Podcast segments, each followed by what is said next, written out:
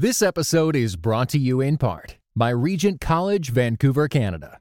Experience God's call to a life more abundant with our 1 to 2 week summer courses. Sign up today at rgnt.net/summer.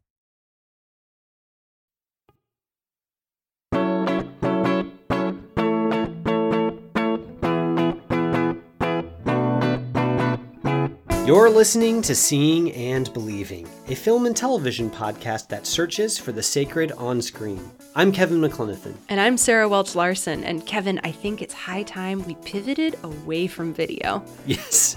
Amen. 1,000 times yes. We are an audio-only format, so arguably we've already pivoted away from video, but we're going to make some room for the printed word as well with our review of an adaptation of a much-loved book. That, of course, would be Are You There, God? It's Me, Margaret.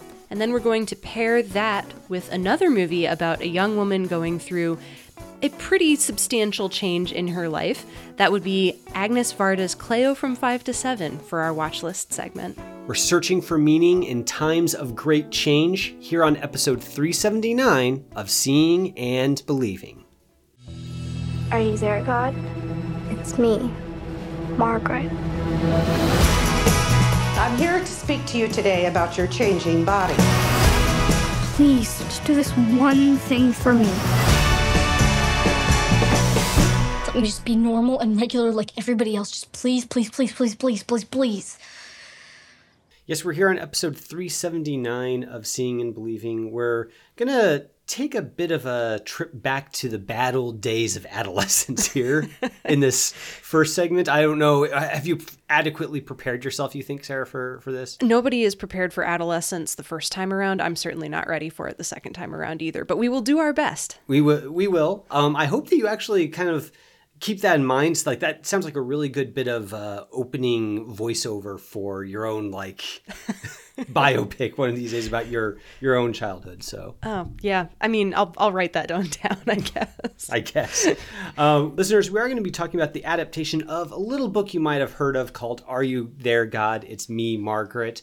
Pairing that with the French New Wave film Cléo from 5 to 7 in our watch list segment.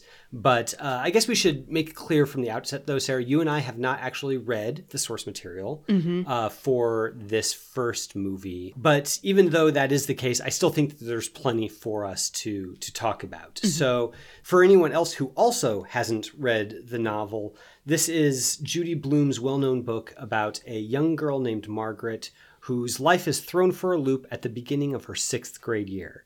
Her family moves from New York to New Jersey. She starts over at a new school. The looming specter of puberty has turbocharged the insecurities of her and pretty much everyone around her.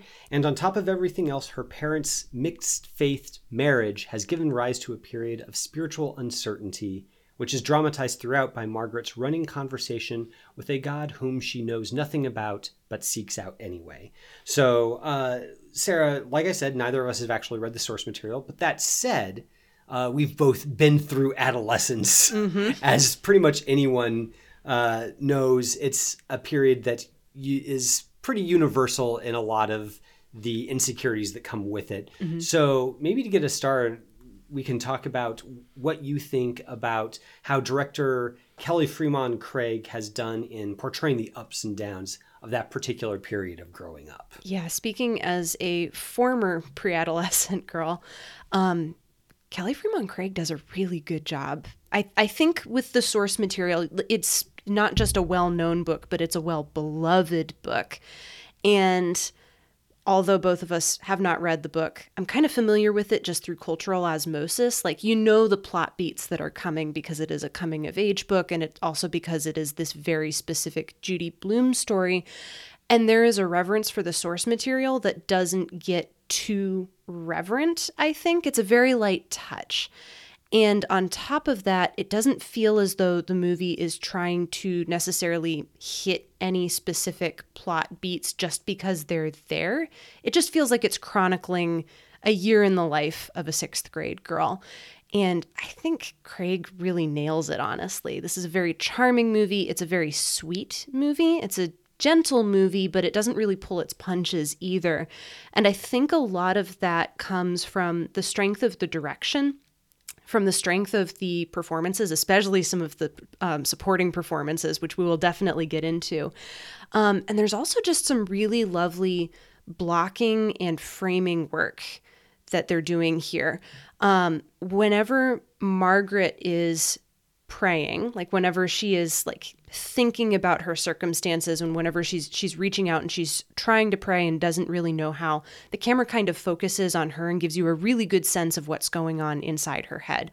The very first time this happened, I knew we were in good hands because Abby Ryder Fortson, who plays Margaret, is framed kind of in stark profile up against the camera. It's a very extreme close-up, I thought, but it's not severe, even though the angle itself is severe. She's framed so that her face is a little bit closer to the right edge of the screen rather than the back of her head being like kind of dead center within the frame. Like she's a little bit off kilter and it looks as though she's boxed in and she's literally speaking to a wall, which she might as well be doing because she just doesn't fully understand what it is that she's doing or why she's even doing it. She just knows that she feels the desire to pray at that moment. And I love that because it gets you into her head as she's trying to suss out who she is, what she wants, trying to express that she really doesn't want to move away from the big city. And it's a very, like, it's a pretty subtle touch, but I think it's extremely effective. And that touch and that sensitivity to where Margaret is within her head whenever she's thinking or praying throughout the rest of her year. Like, I never lost sight of that level of sensitivity or of that care. It's a very sweet and lovely little movie, and I quite enjoyed it.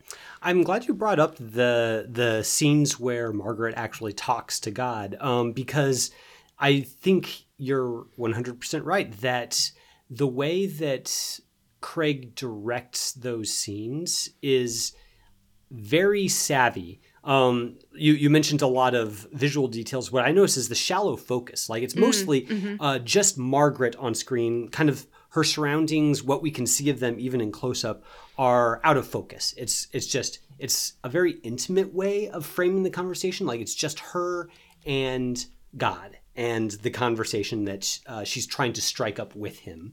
And that was honestly surprising to me because I know you said that this is a book that is easy to pick up through cultural osmosis. Mm-hmm. And of course I'd heard of it, but what I knew about it was basically kind of like the puberty stuff. Like, you know, there's this girl and she's going through all the physical changes and, you know, she can't wait to experience some of them and that she's comparing herself to other girls her age and just there's a lot of angst around that. Mm-hmm. The spiritual elements of the story I thought were more like the impression that I got having not read it was that they're more kind of like window dressing or maybe a dramatic conceit to give us access to her inner monologue. Mm.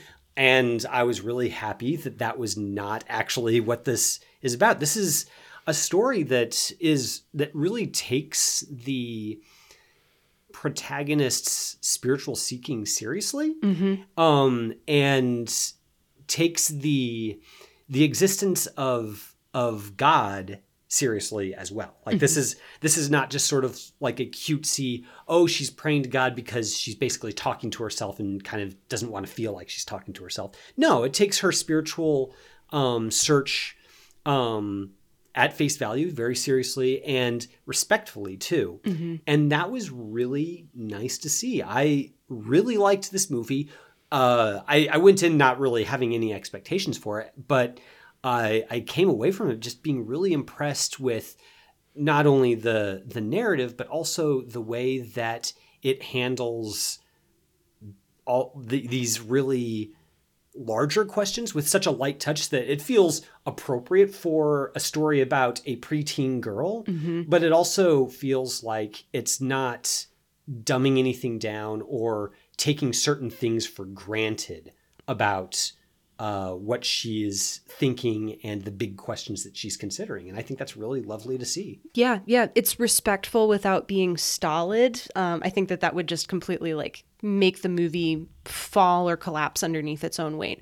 There are probably a lot of expectations around this movie because the book is just so beloved, but the film feels like it's both appropriate for like grown-ups and also for the preteens that it's about. And I think that they really managed to nail kind of the balance between treating Margaret's issues as something that she would think of as being basically the end of the world. Like when you're 11 or 12 and you're moving, it does feel like the whole world is ending in a sense. And the movie treats that reaction seriously without trivializing it or without making it overwrought or overdramatic either. Like we've said, it's a pretty light touch without casting aside any of the emotional reality of what Margaret or what her family is going through too. I really like this movie because it understands what it's like to be inside Margaret's head, and it takes that seriously, but it doesn't just focus on her as a character. There are some other really well-rounded and well-fleshed-out characters around her, too. There are her friends at school, but there's especially her parents, played by Rachel McAdams and Benny Safdie. Let us now give thanks for the wonder that is Rachel McAdams. She's wonderful. She's so great in this movie, and she's always great in everything. Mm-hmm. And I expect her to be great, but I think she's particularly excellent in this role, mm-hmm. right? She's, and I think a lot of that is the performance. A lot of it is in how Craig is very good at giving her just the right amount of focus where it still feels like it is Margaret's story. It's not her mother's story. And it doesn't feel like Craig is taking the source material and sort of pulling focus more onto the parents just so that the parents who are going to see this movie, maybe with their their children, kind of have something to relate to. Mm-hmm. I feel like it's a balancing act between both of them.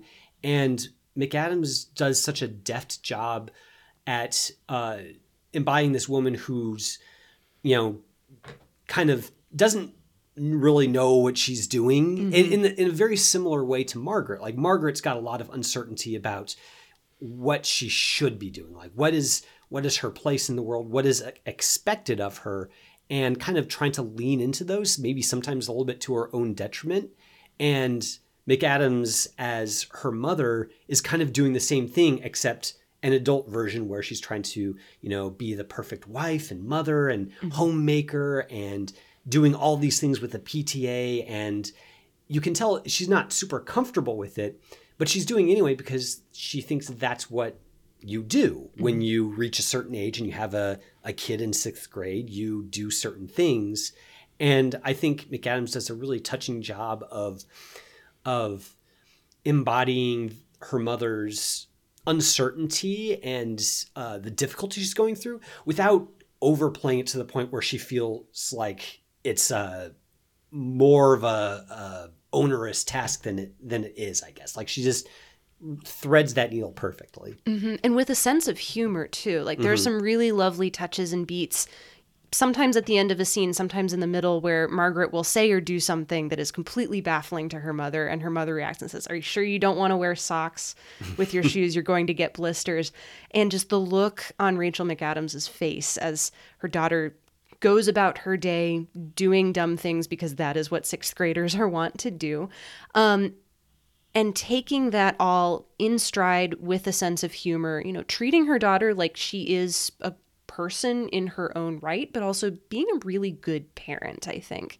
And that's something that's pretty hard to portray, I think, because I don't know, like it's difficult to, it's difficult to be a parent. It's also difficult to portray that with that light touch. Like it could feel heavy-handed, like this is a lesson in how you are going to parent, versus this is a portrayal of someone who, like you said, doesn't really know what she's doing, but she's trying her best at the same time. Margaret and her mother kind of parallel each other really beautifully in some different ways. And you can tell that Margaret is very much her mother's daughter in the way that she reacts to certain situations. And a lot of that comes from the recognition that we see on Rachel McAdams' face as Margaret goes about trying and experimenting and learning to become a person in her own right as well. We can tell that Rachel McAdams' character Barbara has been there before, mm-hmm. and she sees herself in her daughter, and she's going to let her daughter make some of those same mistakes, because ultimately those mistakes are the harmless ones, and it's okay for her daughter to learn from those too. Well, and I also appreciated how McAdams doesn't make her, the mother character Barbara, she doesn't make Barbara incompetent. Like, she doesn't really know what she's doing, mm-hmm.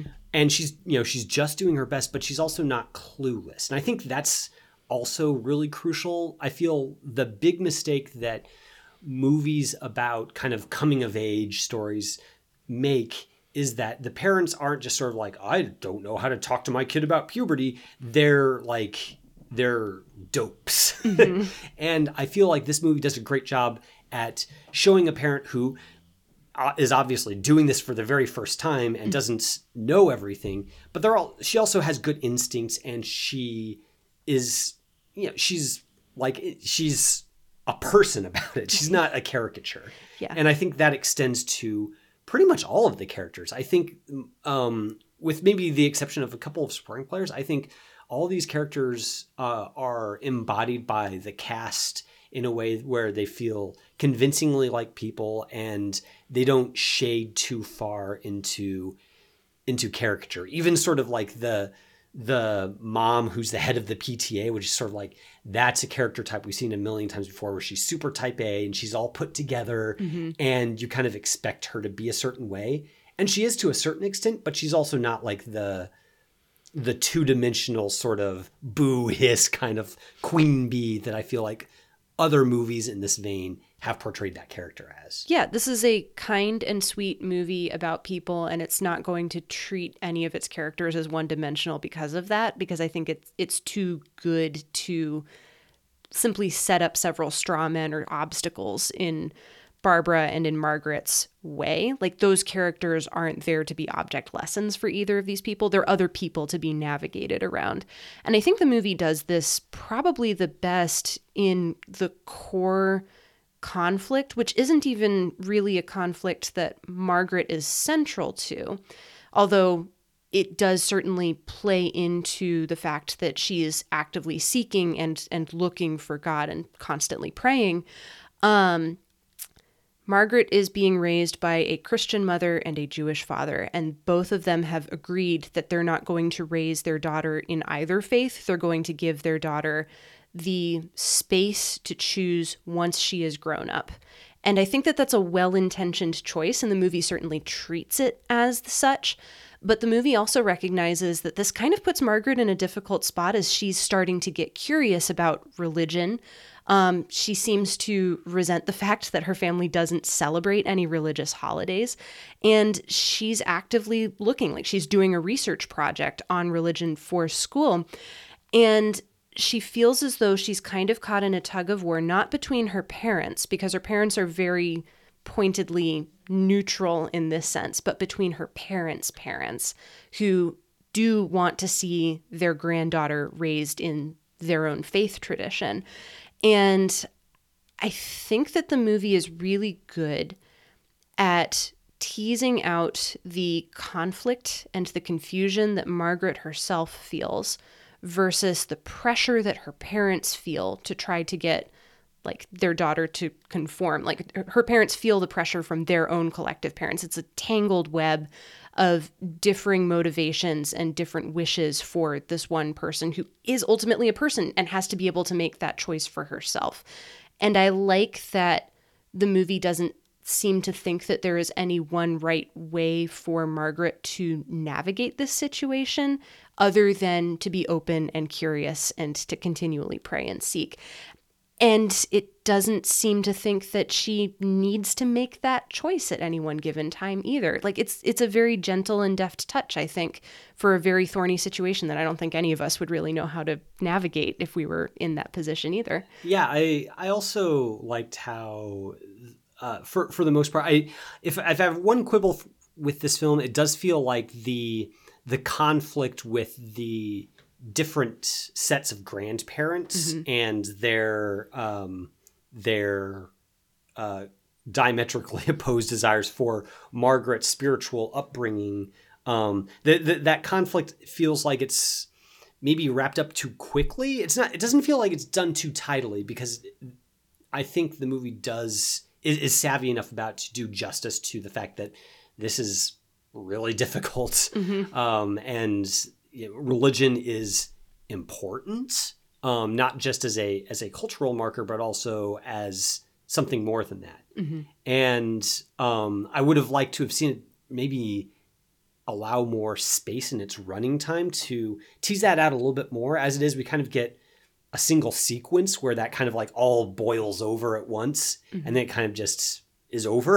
And I would have liked to see that more, but I think that the reason I want to see that more is because I was digging so much the way that Craig and this cast are kind of embodying what that conflict might look like, mm-hmm. and the unintentional ways that can put pressure on a seeker like Margaret, who wants to find answers but needs to find them in her own time. Mm-hmm. And that, I think, is also, I don't know, I really liked how spiritual seeking is portrayed in this movie as something that just, it has to be done, and it will happen in its own good time. Mm-hmm. And I think that's carried through, particularly in what I think is a very nice ending. Mm-hmm. Yeah, absolutely. I mean, it's a faith journey. It's not going to be a single destination or a single answer necessarily. Like, it's something that's ongoing.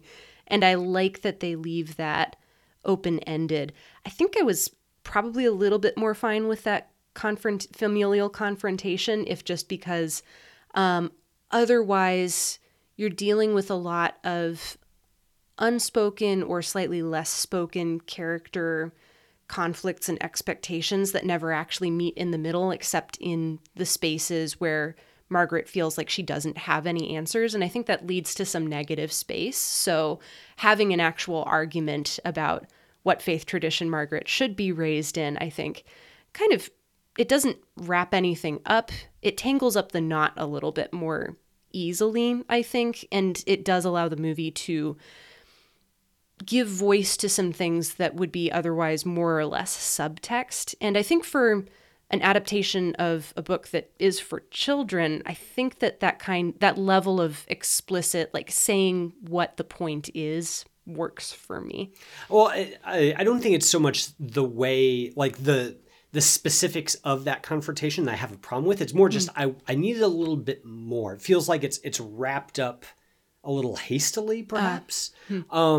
The upshot of this big confrontation, we kind of get Margaret writing her final report for her class at school, mm-hmm. About religion, and she hands it in to the teacher, and a moment of kind of almost despair for her, mm-hmm. And it's kind of a dark moment, but it goes by so quickly that it feels like that pain doesn't register as strongly, maybe, as if it'd just been allowed to breathe a little bit more. Again, it's just a quibble, and this is, of course, like, it is a movie for young people, so it's not necessarily like, you don't need to like go full Ingmar Bergman here, but I do wish that it maybe had just given a little bit more.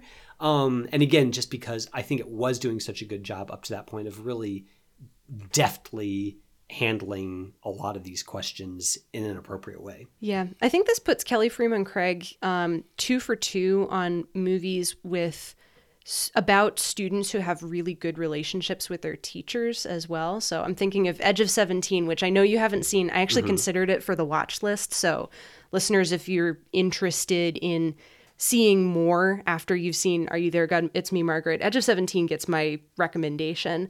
That movie has a really good student-teacher relationship between Haley Steinfeld and Woody Harrelson.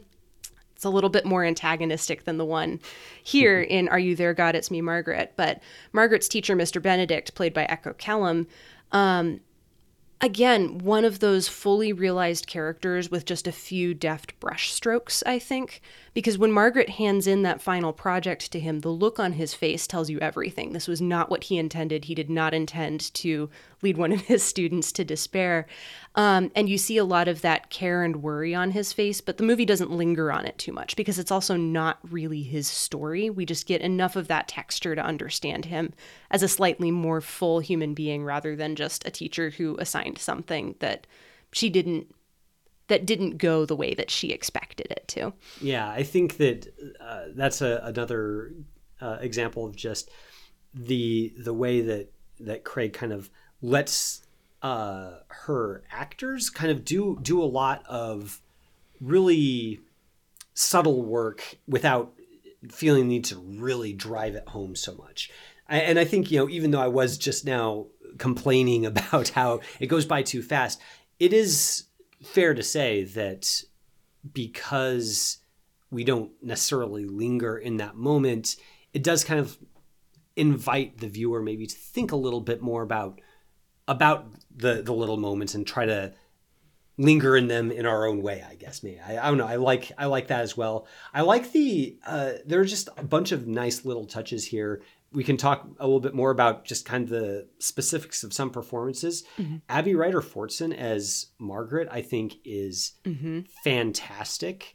Particularly in her physical comedy. Like, I wasn't expecting this to be as funny just as a bit, just as a comedy. Mm-hmm. You think about Bo Burnham's Eighth Grade, which I think is also really wonderful as well. And I think that's really funny in the, like, a lot of, there are a lot of visual jokes and filmmaking touches that Burnham brings to that are just wonderful. Here, I think Craig really leans heavily on Fortson's ability to just, like, let her emotions flicker across her face really quickly before she sort of hurriedly stuffs them away, so hoping that nobody else notices. Mm-hmm. And also when she's in her room by herself and kind of goofing off, she's really funny. Mm-hmm. And it's in a way that's not like she's doing a bit, but she's just a normal kid who's goofing around. And I think that's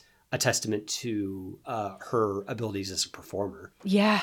The sense of humor on this movie just kind of struck me as well. Because you hear the subject matter, you know, puberty, seeking, faith, like not really being sure of who you are or what you believe. That sounds like that's a lot of fodder for angst, which I think is where Bo Burnham goes in Eighth Grade in particular.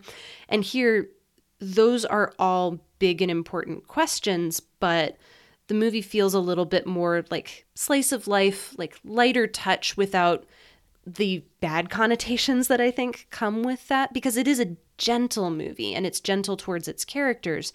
And I think it gets that when you are a sixth grader, everything feels like it's the end of the world or the greatest thing ever. But the movie doesn't take those emotional swings because, you know, it all kind of balances out in the end. Like, again, it's a really solid balance, maybe an even keel, but that almost feels like I'm cursing it with faint praise, you know, because it is better than that. I don't know. I think it's really remarkable just how well this movie managed to nail the tone of a book about pre-adolescence in a way that doesn't feel like it's talking down to that experience or chalking it up as these are going to be the greatest years of your life, because they're not. Middle school is not the greatest years of anybody's life. Well, and it's also, I think it's interesting because it is about these very universal growing up experiences, but it's also very rooted in the 70s. Mm-hmm. You know, this Margaret's mother gets the phone book in the mail. Mm-hmm. You know, the only way for people to keep in touch is, you know, calling each other up on the landline or sending a postcard or something. So unlike Eighth Grade, which is very rooted in like modern concerns, specifically like digital age technology and the effect that that has on growing up. Mm-hmm. I feel like in some ways this, because it's so rooted in its period detail, does a great job of highlighting how, you know, it doesn't matter when you were born, you know, you know what it's like to be curious about the way you are changing, the way the people around you are changing, mm-hmm. to be really insecure about certain things and to kind of like have little small victories mm-hmm. that are small but feel monumental nevertheless. Those are all sorts of things that, regardless of the time period, they're kind of universal experiences of this time of growing up. Yeah, I think it finds that universal nature in that specificity. Like, this is a very colorful movie. You get a lot of really good and interesting patterns. The set design and production design on this thing are also very good. Just want to lay that out there as well. But it's also, yeah, I don't know, like, it's so specific about what it feels like to get together with a group of people that you don't know particularly well and you want to impress very badly. And so you're going to do all of the ridiculous things that they have said that you should do, because that is what sixth graders do. And you don't need to have experienced that exact situation in order to know what it was like to be in that situation, because it gets the sense of embarrassment and insecurity and humor and joy and everything else that also comes along with it as well. Yeah. A good movie. Yes. Listeners, that is our review of Are You There, God? It's Me, Margaret. Definitely worth checking out, especially, you know, if you've got a family. I think it'd be a good watch, especially if you got kids that are kind of like maybe entering that stage of life themselves. Yeah, if you have an 11-year-old or a sixth grader in your life, like, go see it with them. It's really good. Yeah, it's worth checking out for sure. If you do get a chance to see it and have thoughts on it, you can of course hit us up on Twitter at SeeBelievePod, over email at seeingandbelievingcapc@gmail.com, or on Letterboxd. We're at SeeBelievePod over on that site as well. Don't go anywhere. We're going to be talking about Cléo from 5 to 7 here in a bit. Welcome to The Conversation. This is the part of the show where we share what we've been hearing from all you listeners out there, keeping the conversation about movies going. And I feel like the conversation that has been going on over the past week has been really good, maybe because it is sort of a universal thing that you have books that you read as a kid that you loved deeply and you maybe want a little bit more of once you become a cinephile. Definitely, yeah. So the question I posed over on Twitter was, what's a book that you read growing up that you'd love to see adapted into a movie? And then for bonus points, I also asked who should direct that movie. So, Kevin, we heard back from some pretty cool people. Tyler Huckabee responded back with Animorphs TV adaptation. I think Patty Jenkins would be his pick for directing that as well. That rules. I would be interested to see if that could actually work, because it's a hardcore series of books. I mean, it goes into some pretty dark places. Mm-hmm. It also is a little goofy. Mm-hmm. So I'd be interested to see kind of what an adaptation, like what sort of tone it would try to strike. Yeah. That'd be interesting to see. Yeah, I agree. Good pick. We heard from Christy Olson, who said, Jordan Peele's A Wrinkle in Time. She says it's been adapted twice before, but always poorly. So, you know, shots fired towards the other Wrinkle in Time's adaptations, but fair. Jordan Peele doing A Wrinkle in Time seems pretty cool. I mean, I'm interested in the reasoning for Jordan Peele. He wouldn't be the first one I would think of when I would think of like sort of like a YA adaptation. Mm-hmm. But I mean, it's inarguable he's a great director, so I'd be on board for it. Yeah, and she did say specifically she feels like Peele would allow it to be weird but full of heart, and he would find a way to make the dystopia of Camazotz memorable and creepy. It would be different from seeing him directing kids in a children's story, but she likes the idea. I mean, if Guillermo del Toro can do it, then Jordan Peele can definitely do it as well. So. And he's got the comedy and the horror chops for sure. Elijah Olsen also chimed in and said, Hatchet. Directed by Deborah Granick, probably. That's so Hatchet was actually what I considered for my answer to this question. Nice. But while I was thinking about it, for whatever reason, Deborah Granick did not occur to me, and that's a great choice for director. She'd be perfect for it. Yeah, she'd be a great, great pick. So if it isn't Hatchet, what's your pick? Did you ever read Scott Odell's Island of the Blue Dolphins when you were a young person? Gosh, I loved that book. I really liked that book as well, and I read it multiple times as a kid. Mm-hmm. And I would be very interested to see Terrence Malick take that on. Oh, okay. Yeah. You know, because it is all about like a young woman. Her people have left her behind on this isolated island, just her and her little brother, and they just survive and mm-hmm. live on this island for years and years and years. That seems ripe for the Malick treatment. Yeah.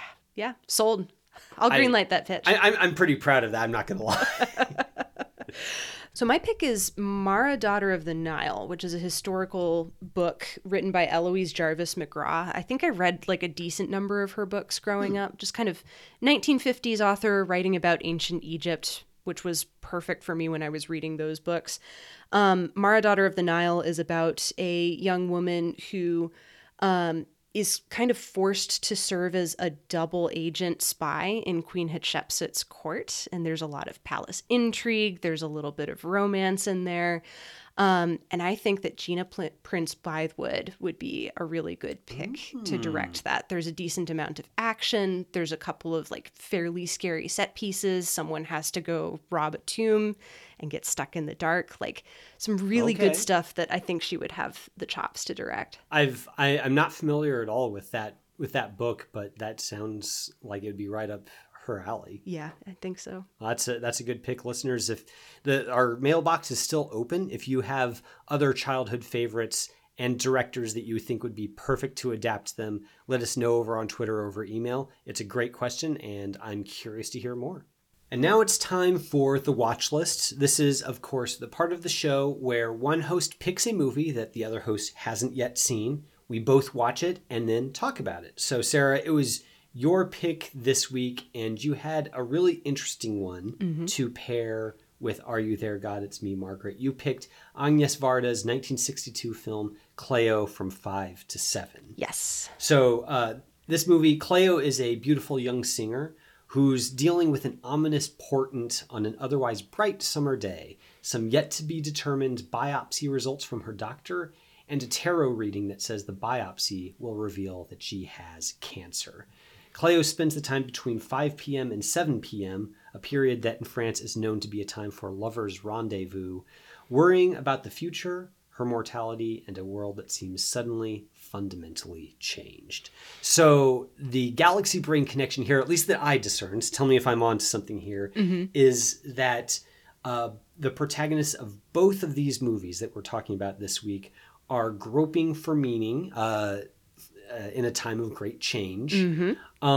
So I'm curious to know, because you did mention to me outside of recording that Cléo from 5 to 7 is not just a movie you like a lot, but maybe one of your very favorite movies. Yes. So I really want to know, what is it about Cléo's search for meaning that you find so particularly compelling? I think a lot of it comes down to the fact that this is an Agnès Varda movie, and the way that she portrays Cléo's, we can't even call it a personal journey or anything like that, because Cléo's bouncing around Paris, but we spend a lot of our time in her head. And Varda is able to communicate the intense anxiety that Cléo feels as she's trying to just kill time waiting for this phone call so that she can know for certain whether or not she has cancer. Varda portrays Cléo as the spoiled, impetuous, beautiful, like deeply interesting person that she is, without talking down to her anxieties, and also without losing sight of the anxieties around Paris at that specific moment in time.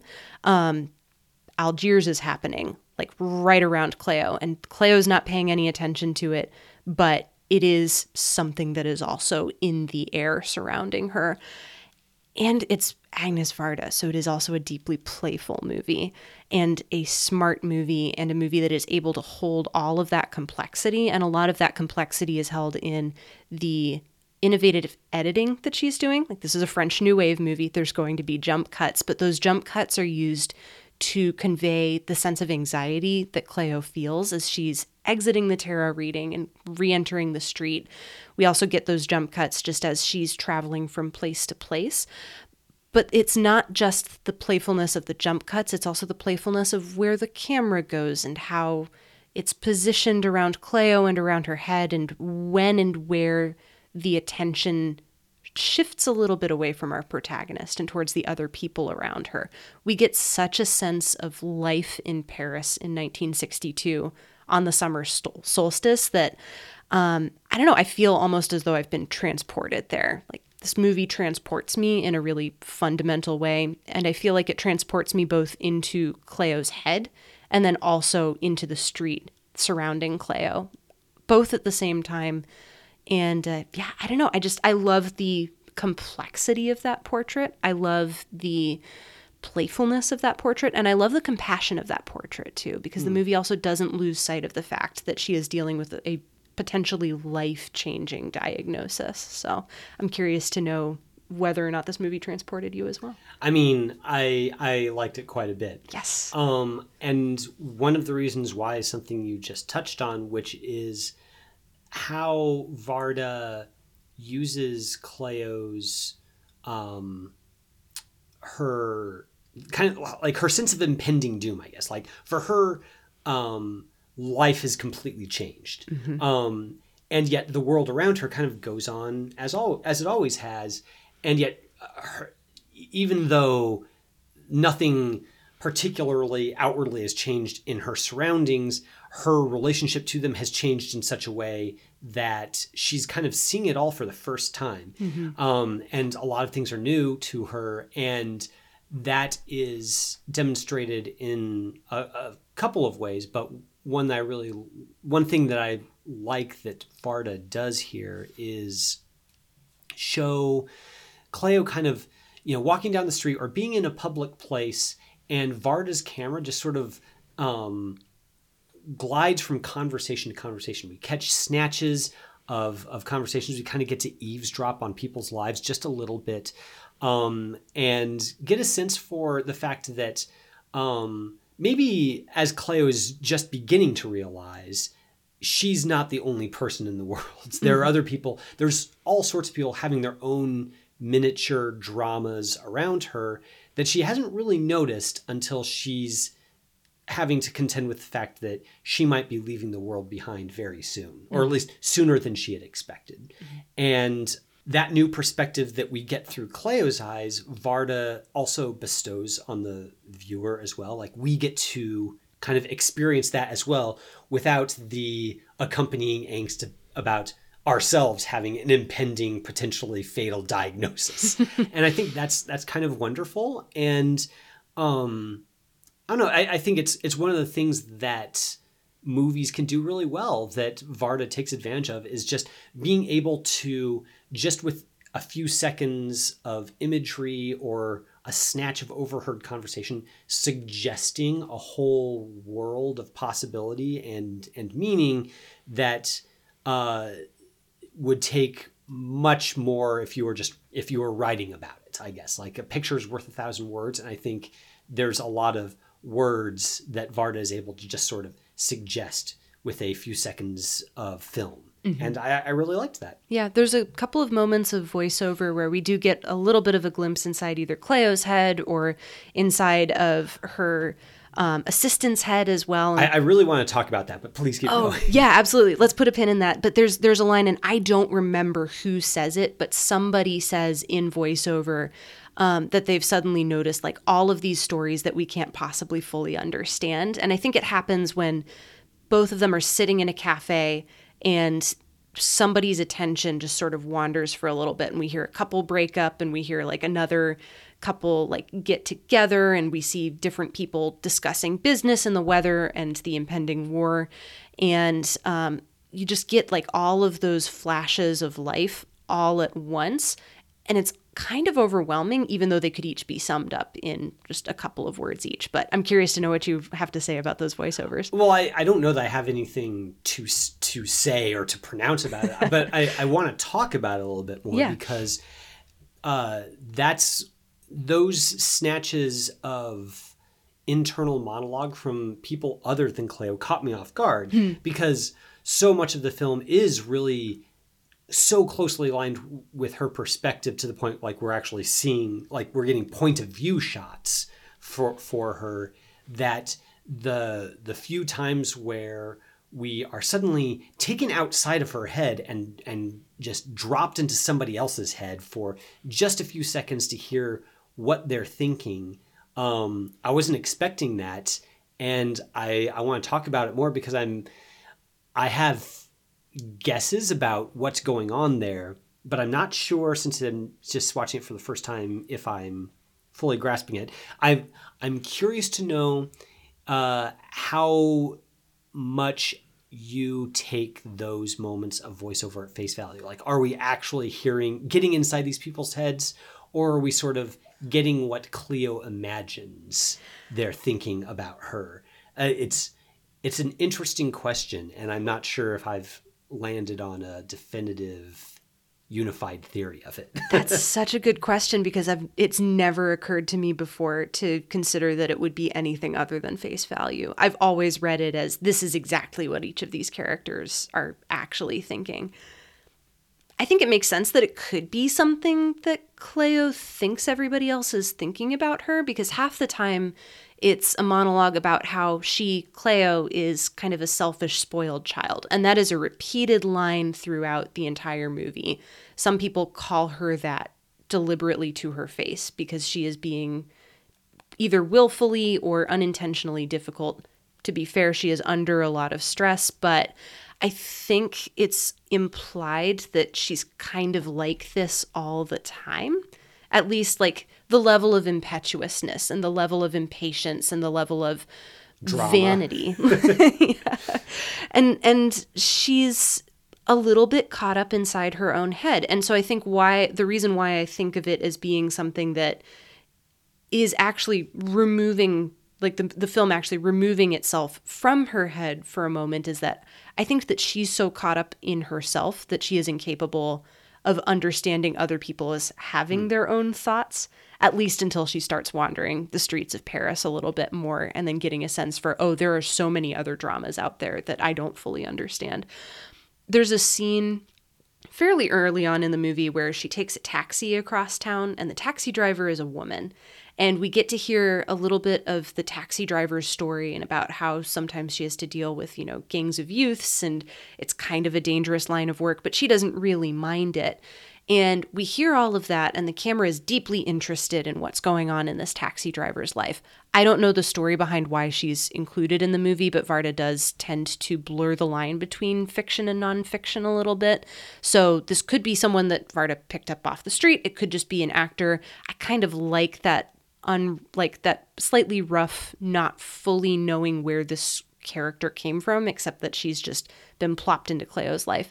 But once Cleo gets out of the taxi and starts walking up to her apartment, she says out loud to her assistant, like, I think it's completely barbaric that this woman is driving a taxi around town. Like, and you get another sense of just what Cleo is like as a character. Like, she seems almost like a little bit overly conservative, at least in this one area of her life. And I find that deeply fascinating because it's something that always takes me off guard. I never remember that detail until I watch the movie again. And I don't know that Cleo would be capable of assigning any sense of interiority to this character in the taxi. And that line after she gets out of it kind of confirms that for me. Yeah, I like how, you know, when I think of the French New Wave, I often think of either films that are very interested in style, and or films that are theoretical or polemical in nature. You think of, like, Godard and, mm-hmm. and the kinds of films he makes, or even Truffaut, where the films he makes, they are very personal, but they're also they're so personal that it's sort of laser focused on the self. And what I really liked about this film is that it is, you know, it's got so many of the hallmarks of the French New Wave, and yet it's very interested in others and the world and the so-called minor players in Cleo's life. I really like movies that remind us that you know, everybody is sort of the star of their own drama. And Cléo from 9 to 7 kind of, in its own way, does that, even though Cléo, as, you know, this beautiful pop singer, she, you know, her star is rising. She's famous enough that people recognize her on the street and ask for her autograph. In a lot of ways, she's used to being the star, like having center stage wherever she goes. She's got main character syndrome a little bit. And, you know, and part of that, you know, like, she's young and it's understandable. And I don't think the film is harsh to her about that. No. It's understanding. And yet the film is also very interested in kind of breaking that part of her solipsism open through kind of like inserting that voiceover where whether or not it's actually what these other people are thinking or whether it's what she thinks they're thinking, it might be that it doesn't really matter, because maybe for the first time she's actually curious about what they're thinking. And that, I think, is a really interesting thing that Varda does that I don't see as much in French films from this period. Speaking of Jean-Luc Godard, he shows up in this movie a little bit as well. You know, I'm a terrible cinephile. I didn't even recognize him in that short silent film until it was pointed out to me later. I was just like, oh, I should have recognized, but it's fun to see those little touches here. Yeah. It's Godard and Anna Karina both in that short as well. I think the version of the movie that I saw actually calls out that there is a special surprise appearance by Jean-Luc Godard and Anna Karina in the middle of the movie. Like, it just spoils the surprise completely as part of the, like, I don't know, the pre-roll or something like that, which I find deeply funny as well. It's an interesting, almost like distraction from the rest of the film, because it feels so light and fluffy. And yet it also comes from, I think, a deep sense of affection towards silent movies. So, I don't know. I'm curious to know what you thought about that beyond just there's a little moment where we get a movie within the movie. Well, it's so funny, because it is sort of a light and fluffy, you know, comedic short, and yet it's about death too. Everything after Cléo is sort of, you know, dealing with this cloud hanging over her, suddenly everything becomes about death. Wherever she goes, she encounters, you know, like a street performer swallowing frogs, or a comedic short that is funny, but it's also about a guy who thinks that his beloved has died.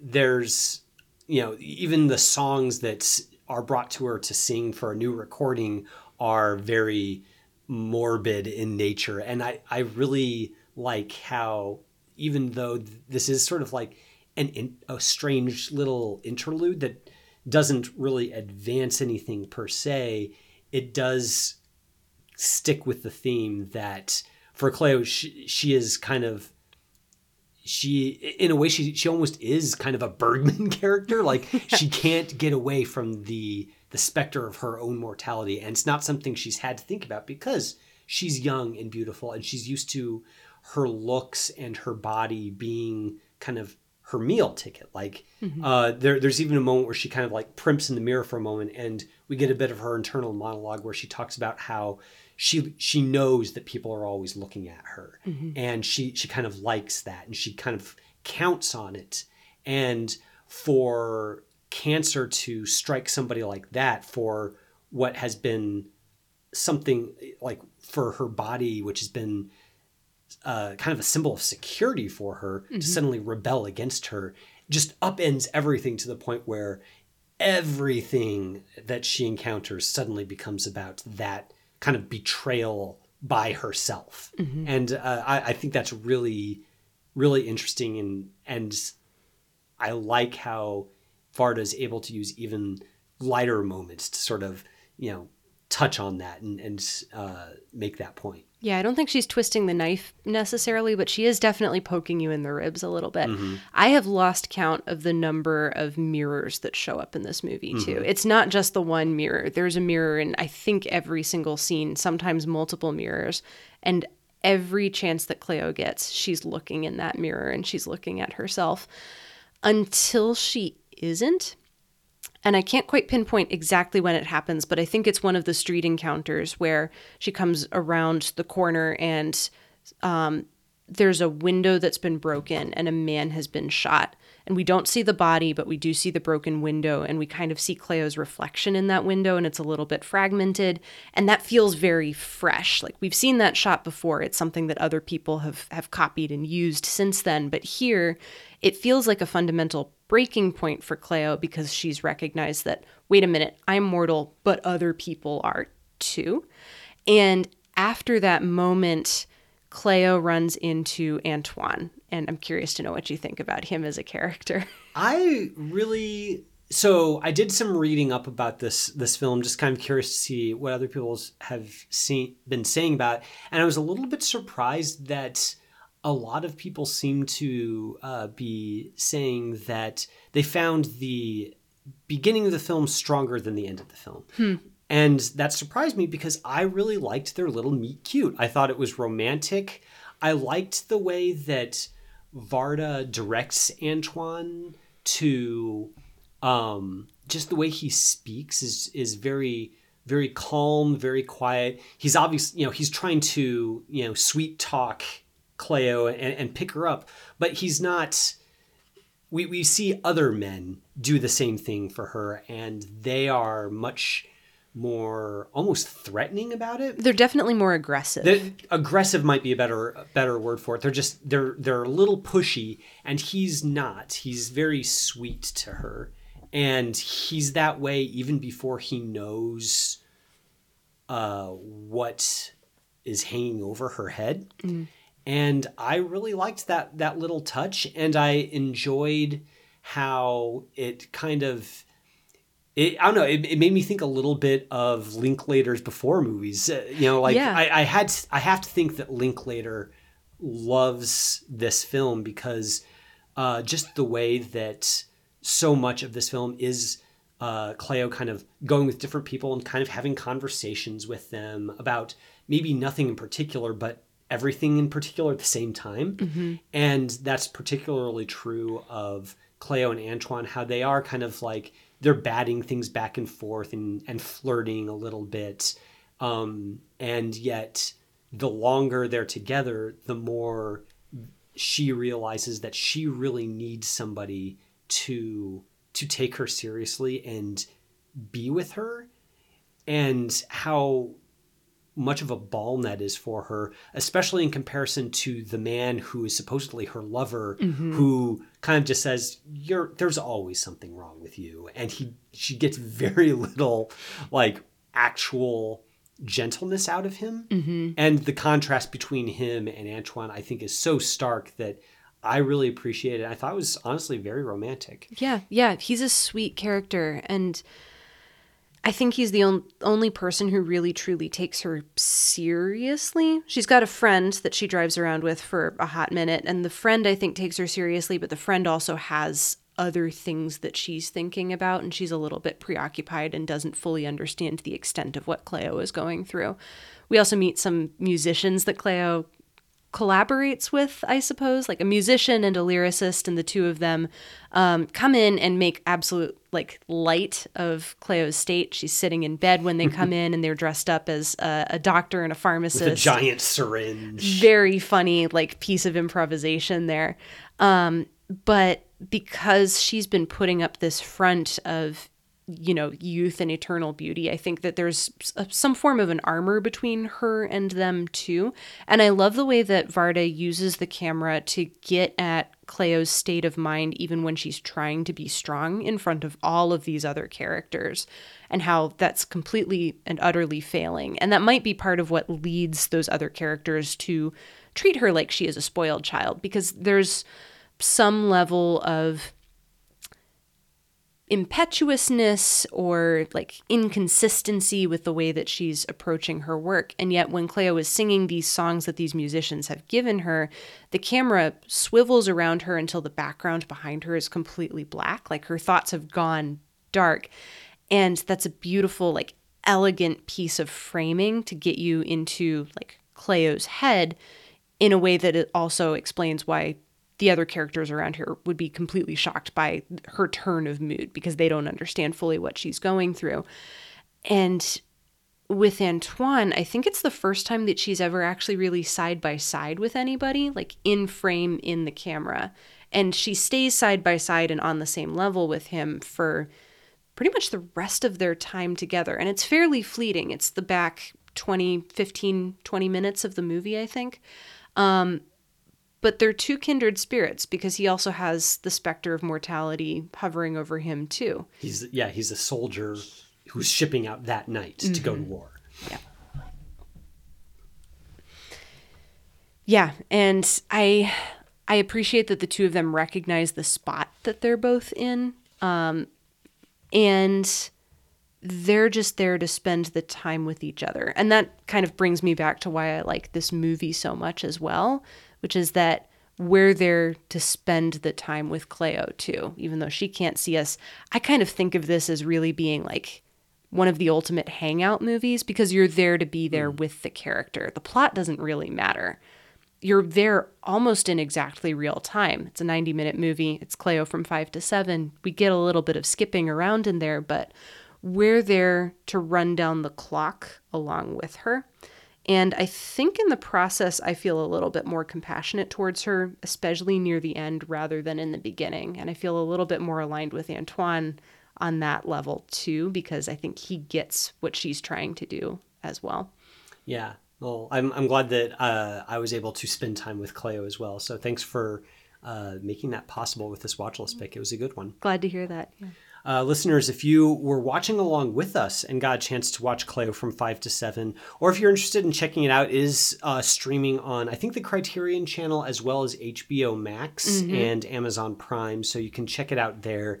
Either way, we're interested in your thoughts if you've seen this film and want to share what you see in Cléo and the afternoon that she has. We're all ears. You can email us at seeingandbelievingcapc@gmail.com or tweet us at SeeBelievePOD. We love to hear your thoughts on that stuff. For next week, Sarah, we are going to be talking about a new release that was on your most anticipated films of the spring when we did that episode way back in, I think it was February, wasn't it? February or March. I genuinely can't remember exactly when because I've just been running down the clock with all of these other movies. There you go. It all blurs together, but we are going to be talking about Polite Society. This is the film about a stunt woman and a marriage, and looks like it should be a good time. We'll see. But I'm going to be pairing that with another film about Polite Society. I'm really excited to revisit this one. It's Gregory Lucava's 1936 comedy, My Man Godfrey. So not the 50s remake, the 36 one. Yeah, that's right. Careful listeners, if you want to watch along, it's not the 1950, I think it's 1957 remake. It's the 1936 original with William Powell and Carole Lombard. How can you get any better than that? And the good news is it's free pretty much anywhere. Amazon Prime, YouTube, Tubi. You can find it anywhere if you Google it. It's worth checking out, and I'm looking forward to talking about it next week. Looking forward to catching up with it. Well, that'll do it for this week's episode, listeners. Thanks so much for joining us. Seeing and Believing is brought to you, of course, by the Christ and Pop Culture Podcast Network. Our producer is Jonathan Clausen, who every week helps us to search for the sacred on screen. I'm your host, Kevin McLenathan. I'm your co-host, Sarah Welch-Larson. And we'll see you next week on Seeing and Believing.